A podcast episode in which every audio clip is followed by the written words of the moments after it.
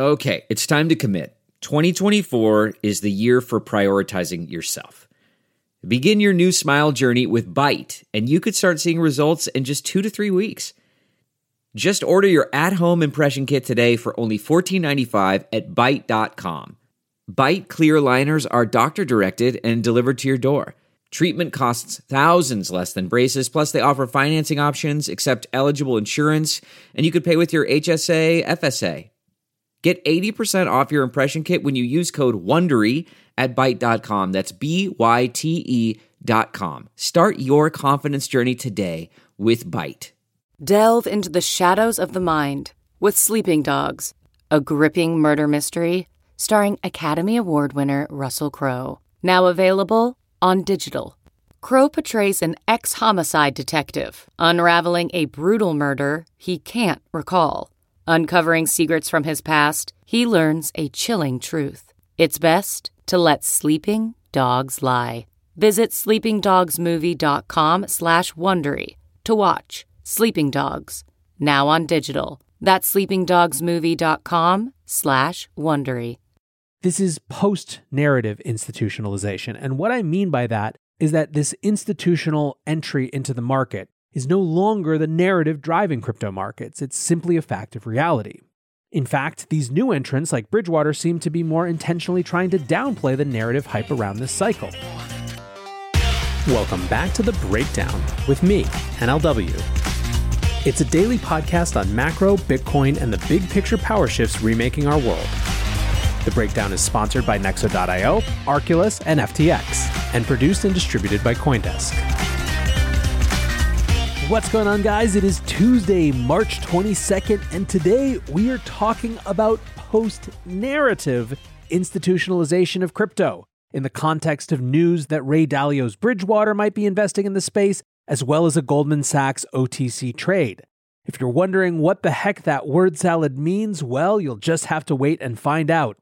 First, however, if you are enjoying the breakdown, please go subscribe, give it a rating, give it a review, or if you want to get deeper, into the conversation, come join us at the Breakers Discord. You can find a link in the show notes or go to bit.ly slash breakdownpod. Also, a disclosure as always, in addition to them being a sponsor, I also work with FTX. Okay, so today we are bringing together two of the themes and narratives that have driven the last couple years in crypto markets. The first, as you caught from the introduction, was institutionalization, the move of traditional finance into the crypto space. This was something that was long wanted, rumored, hoped for, but didn't really start to happen in a big way until 2020. And then, of course, it led the narrative through the end of that year and the beginning of the next. The second theme is geopolitical change and its impact on the macro landscape. COVID 19 opened up fundamental questions about the nature of supply chains, the structure of the global economy, then the fallout of the disruptions in those systems, alongside market supportive policies chosen during them, spurred the inflation, which has and continues to be the dominant market context. And of course, now we add the geopolitical realignment coming out of the Russia Ukraine crisis, which is, of course, a largely economic story. Given not only sanctions and the implications of those sanctions on the global monetary order, but also in terms of supply chains and the raw materials that were formerly coming out of Russia. One person who has put themselves at the center of these types of conversations is Bridgewater's Ray Dalio. Dalio published a book last November called Principles for Dealing with the Changing World Order Why Nations Succeed and Fail, which, as you can tell from the title, is very much in this wheelhouse of big picture power shifts. So let's talk for just a minute about Dalio's overarching framework. And this is based on reading of his materials, and of course, it's continuously evolving and changing, but his basic framing has been that we are at the end of a long term debt cycle. And at that state, we find the US as a declining power with China as a rising power, with the historic analogy being the shift from focus on the UK to the US in the early 1900s. There is a bit of a fourth turning esque picture that Dalio paints in that these changes involve social upheaval, internal and external conflict, the breakdown of institutions, and the change in financial systems alongside the assumptions that underpin those systems. Now, Dalio has often been criticized for having an overly generous opinion on China, which I think has often been reasonable. However, the more generous take on his position on China is that if the US is declining, there was always going to be someone coming up to assume that mantle. Dalio sees things like China's commitment to R&D and AI and energy as indicators of their trajectory. Of course, this ignores a lot from leadership to demography, basically all the reasons that someone like Peter Zeihan thinks pretty much exactly the opposite about China's near-term prospects, but that's not what this podcast is about. The point is that the changing world order is where Dalio is spending a lot of his time and energy. And it's reasonable then to question what are his thoughts on Bitcoin and crypto, which so many of us, of course, see as central to the discussion of that changing world order. The short answer is that those views have been evolving. For a long time, he really wasn't on the train, but that started to shift at the beginning of last year. In January 2021, Dalio wrote a piece on LinkedIn called What I Really Think of Bitcoin, and it was basically meant to put things in his own words so that it wouldn't be continuously characterized by either the people who hated Bitcoin or the people who loved Bitcoin. Here's a quick excerpt of that piece, which got so many people excited about a year ago. I believe Bitcoin is one hell of an invention. To have invented a new type of money via a system that is programmed into a computer and that has worked for around 10 years and is rapidly gaining popularity as both a type of money and a storehold of wealth is an amazing accomplishment. That, like creating the existing credit based monetary system, is of course a type of alchemy, i.e., making money out of little or nothing. It, like the making of credit that made bankers rich starting with the Medicis around 1350, is making its inventors and those who got in on it very early rich and has the potential to make many more people very rich and to disrupt the existing monetary system. There aren't many alternative gold like assets at this time of rising need for them, because of all the debt and money creations that are underway and will happen in the future. Because of what is going on in the world, besides there being a growing need for money or storehold of wealth assets that are limited in supply, there is also a growing need for assets that can be privately held. Because there aren't many of these gold like storehold of wealth assets that can be held in privacy, and because the sizes of their markets are relatively small, there exists the possibility that Bitcoin and its competitors can fill that growing need. It seems to me that Bitcoin has succeeded in crossing the line from being a highly speculative idea that could well not be around in short order to probably being around and probably having some value in the future.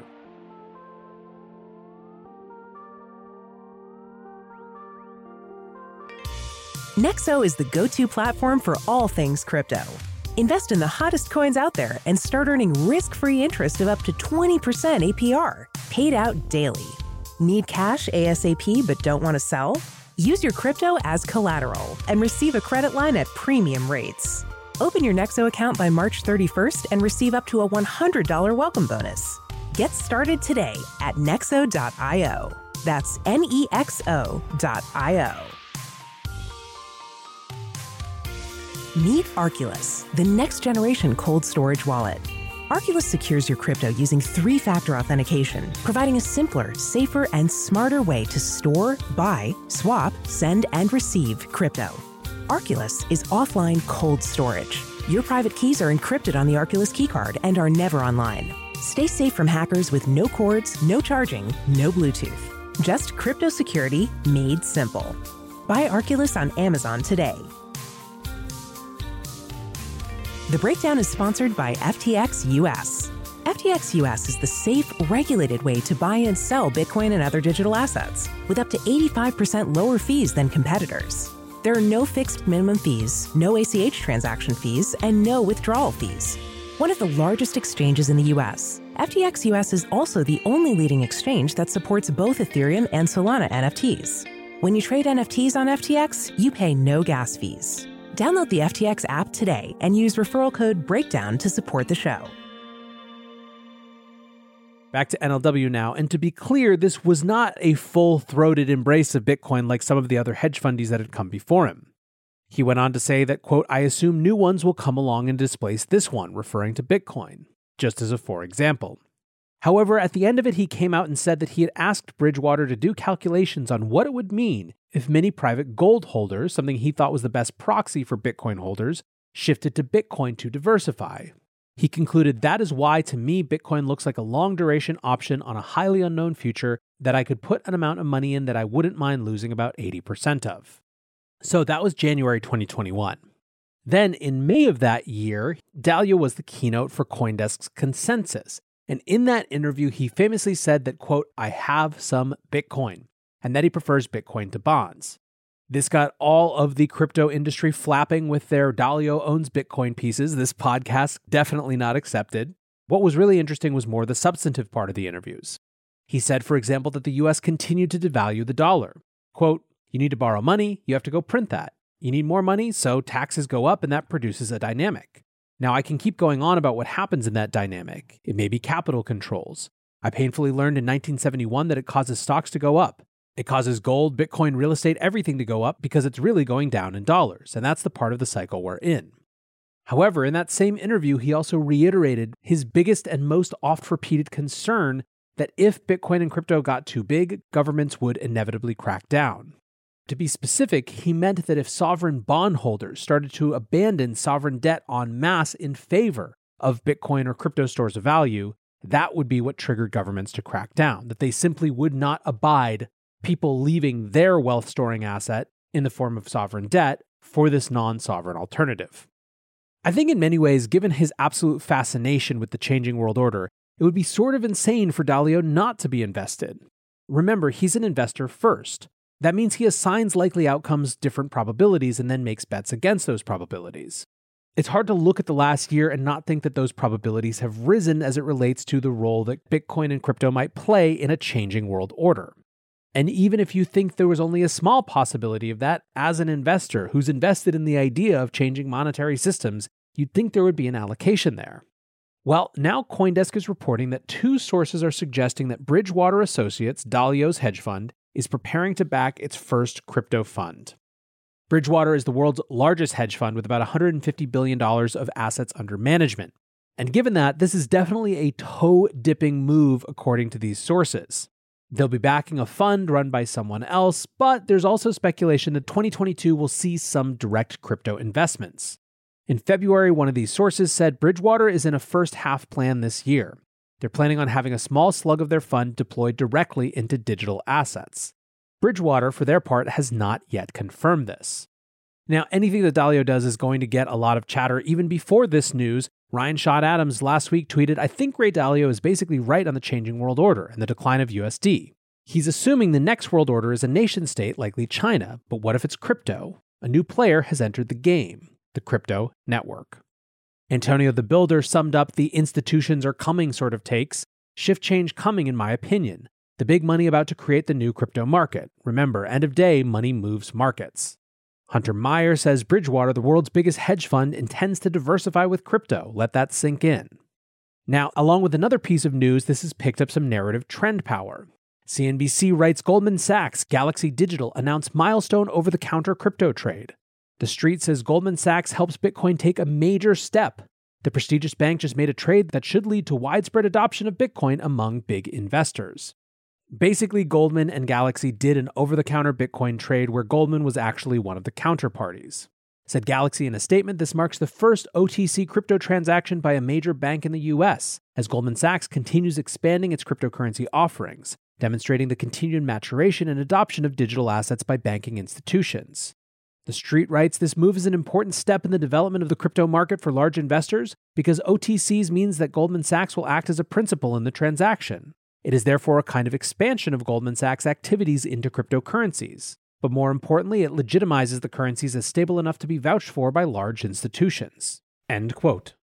There was also speculation that part of this is in response to Biden's executive order, which made it seemingly pretty clear that it is very, very unlikely that the US moves towards any sort of ban of the style that Dalio had previously been nervous about. So here's my take on all this.